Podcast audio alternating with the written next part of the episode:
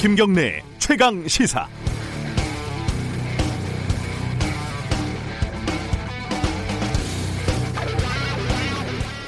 연합뉴스 TV에서요 며칠 전에 그 사인이 불분명했던 사망자에 대한 코로나 진단이 음성으로 나오니까 다행이다 이런 식으로 보도를 해서 큰 비난을 받았습니다. 결국 방송사는 공식 사과를 했고요. 이거는 그 어떤 사건의 한쪽 면만 바라보다가 다른 쪽을 놓치는 경우겠지요. 어, 왼쪽 깜빡이를 넣었다고 왼쪽 사이드 미러만 보면은 오른쪽에서 오는 차를 못 보고 결국 사고가 나는 거죠.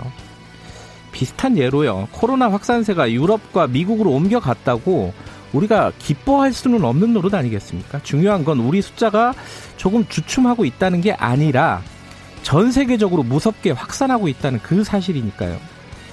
또 일본 방역이 엉망이라는 사실에 누군가 뭐 쌤통이다 이렇게 하면은 그거는 스스로 바보 인증을 하는 거죠.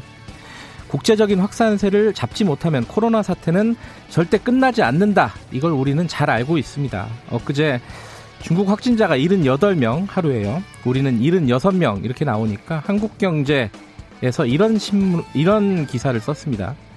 굴욕 끝. 한중 코로나 하루 확진자 한 달 만에 역전. 중국 대 한국 78대 76.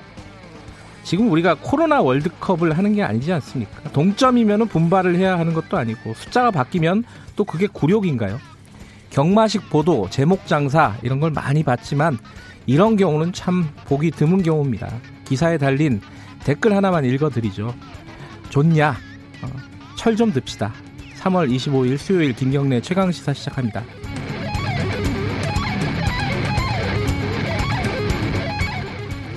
김경래 최강 시사는 유튜브 라이브로도 함께하고 계십니다. 샵 9730으로 문자 보내주세요. 짧은 문자는 50원, 긴 문자는 100원입니다. 스마트폰 애플리케이션 콩 이용하시면 무료로 참여하실 수 있습니다. 오늘 주요 뉴스 브리핑부터 시작하겠습니다. 고발 뉴스 민동기 기자 나와 있습니다. 안녕하세요. 안녕하십니까. 어, 지금 코로나 대책부터 좀 살펴보죠. 정부가 그 금융대책으로 100조 원 규모를 발표를 했습니다. 50조에서 두 배를 늘린 거죠, 지금? 네. 네. 문재인 대통령이 어제 2차 비상경제회의에서 이같이 결정을 했는데요. 네. 기업 자금 조달에 숨통을 틔우고 중시도 안정시키겠다 이런 방침인 것 같습니다. 네. 아, 최근 어려움을 겪고 있는 항공, 화학 대기업도 지원 대상에 포함하도록 했고요. 정책 금융 지원은 바로 실시가 되고 채권 시장 안정 펀드 등은 다음 달 초쯤에 나올 것으로 예상이 되고 있습니다. 쟁점이 돼온 재난 기본 소득은 다음 주 열리는 3차 비상 경제 회의에서 도입 여부가 논의가 될 것으로 보입니다. 그리고 재계가 아, 요구해 온 게 있거든요. 4대 보험료와 전기료 등 공과금의 유예 또는 면제 이걸 요구를 해왔는데 이것도 3차 회의에서 결정이 될 것으로 보입니다. 뭐 대책이 끝난 게 아니라 계속해서 나오겠다, 나온다 이런 얘기죠. 그렇습니다. 뭐 정부 대책도 대책인데 기업들도 어, 대부분 비상 경영에 돌입을 했습니다. 아시아나 항공이 모든 직원의 최소 15일 이상 무급 휴직에 지금 돌입한 상황이고요. 네. 임원 급여의 60%를 반납하는 그런 자구안을 내놨습니다. 아시아나 항공 전 직원들은 다음 달 임금을 절반만 받게 됩니다. 네. 저비용 항공사들 상황은 굉장히 심각한데요. 모든 노선의 운항을 중단한 이스타 항공은 아예 직원 월급을 못 준다고 선언을 해버렸습니다. 네. 에어 서울은 직원 90%, 에어 부산은 70%, 제주항공은 50%가 무급 휴직 중입니다. 앞으로 상황이 개선되지 않을 경우에는 항공업계에서 대규모 구조조정이 시작될 수 있다 이런 우려도 나오고 있고요. 다른 업종도 심각합니다. 현대 오일뱅크는 전 임원의 급여를 20% 반납을 하고요. 경비 예산은 최대 70% 삭감하는 비상경영 체제에 돌입을 했습니다. 네. SO일은 창사 일에 처음으로 희망 퇴직 실시를 검토를 하고 있고 두산중공업도 최근 유휴 인력 일부 휴업을 검토를 하고 있습니다. 자동차 부품업체 만도 같은 경우에는 생산직 노동자를 대상으로 희망퇴직 절차를 시작을 했습니다. 한국수력원자력, 지역난방공사는 임원 월급을 각각 30%와 10%씩 반납하기로 했습니다. 그 정부 대책도 대책인데 그 지방자치단체에서 재난소득을 이미 실시한 곳도 있고요. 네. 경기도는 네. 광역단체 중에 처음으로 보편적인 어, 재난소득을 지급하기로 했다면서요? 4월부터 도민 1인당 10만 원씩의 재난기본소득을 지급을 하기로 했습니다. 서울시는 선별적 재난소득을 추진을 했거든요. 네. 근데 지금 경기도 같은 경우에는 지원 대상을 선별하지 않고 모든 주민에게 지, 급을 한다는 것에서 차이가 좀 있습니다. 네. 지급 대상은 24일 0시를 기준으로 등록된 경기도민 전체고요. 네. 1,326만 5,377명 정도로 파악이 되고 있습니다. 근데 외국인은 대상에서 제외가 됩니다. 4월부터 거주하는 읍면동 행정복지센터에서 신원 확인만 하면 가구원 모두를 대리해 전액을 신청하는 즉시 받을 수가 있고요. 어, 지급일로부터 3개월이 지나면 소멸하는 지역 화폐로 준다고 합니다. 필요한 재원이 1조 3,642억 정도 되거든요. 재난관리기금하고 재해구호기금, 자동차 구입 채권 매출로 조성한 지역 개발 기금을 차용을 해서 확보를 했다고 하고요. 어, 일단 뭐 이재명 지사가 이렇게 기본소득안을 내놓으면서 향후 기본소득 도입 논의에 영향을 미칠 것으로 보입니다. 정부 입장은 조금 다르죠. 정부 그렇습니다. 입장은 어 이제 선별을 해서 취약계층 어, 그리고 피해 중심으로 이렇게 지급을 할 그런 움직임이 있던데 네. 아마 그래도 이제 경기도에서 이렇게 대규모로 시행을 하면은 좀 고민을 하게 될 겁니다. 그렇습니다. 여러 지자체나 정부에서요. 트럼프 대통령이 한국 그러니까 문재인 대통령한테 전화해가지고 의료 장비 지원을 요청했다. 이건 또 뭐죠? 어제 오후 10시부터 23분간 통화를 했다고 합니다. 예. 아, 문재인 대통령에게 이제 의료 지원을 좀 해달라고 요청을 했고 아, 문재인 대통령이 의료 장비와 관련해서 국내 여유분이 있으면 최대한 지원하겠다 이렇게 답을 했다고 하는데요. 문재인 대통령이 미 FDA 승인 절차가 필요할 수 있다 이렇게 설명을 하니까 트럼프 대통령이 승인이 될 수 있도록 즉각 조치하겠다 이렇게 이렇게 또 말을 했다고 합니다. 네. 두 정상은 도쿄올림픽 연기 문제에 대해서도 의견을 교환을 했습니다. 도쿄올림픽이 연기가 된 거죠? 됐습니다. 네. 일본도 공식 선언을 했는데요. 올해 7월로 연기된 도쿄올림픽이 1년가량 연기가 되는 것으로 확정이 됐습니다.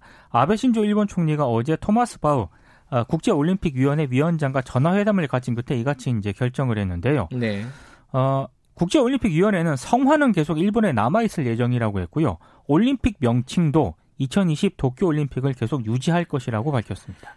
올림픽 역사상 어, 1년 연기는 처음이라는 처음입니다. 거죠. 예. 예. 2021년도에 열리는 2020 올림픽이 되겠네요. 네. 참, 이게 사상 초유의 일들이 계속 벌어지고 있습니다. 그렇습니다. 어, 유럽발 입국자들 중에 확진자들이 꽤 많다면서요. 음. 어제 이제 기준으로 19명이 확진 판정을 받았거든요. 네. 근데 아직 진단 검사 결과가 나오지 않은 데다가 입국자가 더 늘어날 거기 때문에 확진자가 증가할 가능성이 있습니다. 그러니까 입국자 조사 방법도 좀 바꿨다면서요? 너무 많아서. 그러니까 너무 많다 보니까요. 예. 이 공항 검역에 과부하가 걸렸습니다. 네. 그래서 어, 지금 방역 당국이 어제 오후 2시부터 유럽발 입국자 가운데 유증상자에 대해서만 우선 검사를 실시하기로 했습니다. 네. 내국인 무증상자 같은 경우에는 일단 귀가해서 자가 격리를 하다가 아, 입국 후 3일 이내에 관할 보건소에서 검사를 하기로 했습니다. 그리고 정부가 유럽발 입국자에게 그러니까 내 외국인 모두요. 자가격리 생활비를 애초에는 지원을 하기로 했거든요. 네. 이거 안 하기로 했습니다. 왜냐하면 이 유럽발 입국자 같은 경우에는 개인 선택에 따른 입국이기 때문에 일반적인 자가격리 대상, 대상자와 동일하게 취급, 취급하는 게 음. 무리다 이렇게 판단을 예, 한것 예. 같고요. 다만 진단 검사와 치료비는 계속 내 외국인 구분 없이 비용을 지원할 예정입니다. 그리고 정부가 다음 주 중에 이탈리아에 전세기를 띄워서 교민 700명 정도를 한국에 데려오기로 했습니다. 어, 다른 소식 좀 알아보죠. 그 박사방 어, 범인의 신상 공개가 이루어졌죠. 어제 이제 25세 남성 조주빈 씨라고 밝혔습니다. 네. 어, 성폭력 범죄 처벌 등에 관한 특례법에 따라 신상이 공개된 건 조 씨가 처음입니다. 경찰이 오늘 오전 8시경에 이 조주빈을 검찰에 송치를 어, 하면서 30분 뒤네요. 그렇습니다. 네. 마스크를 쓰지 않은 얼굴을 공개할 계획인데요.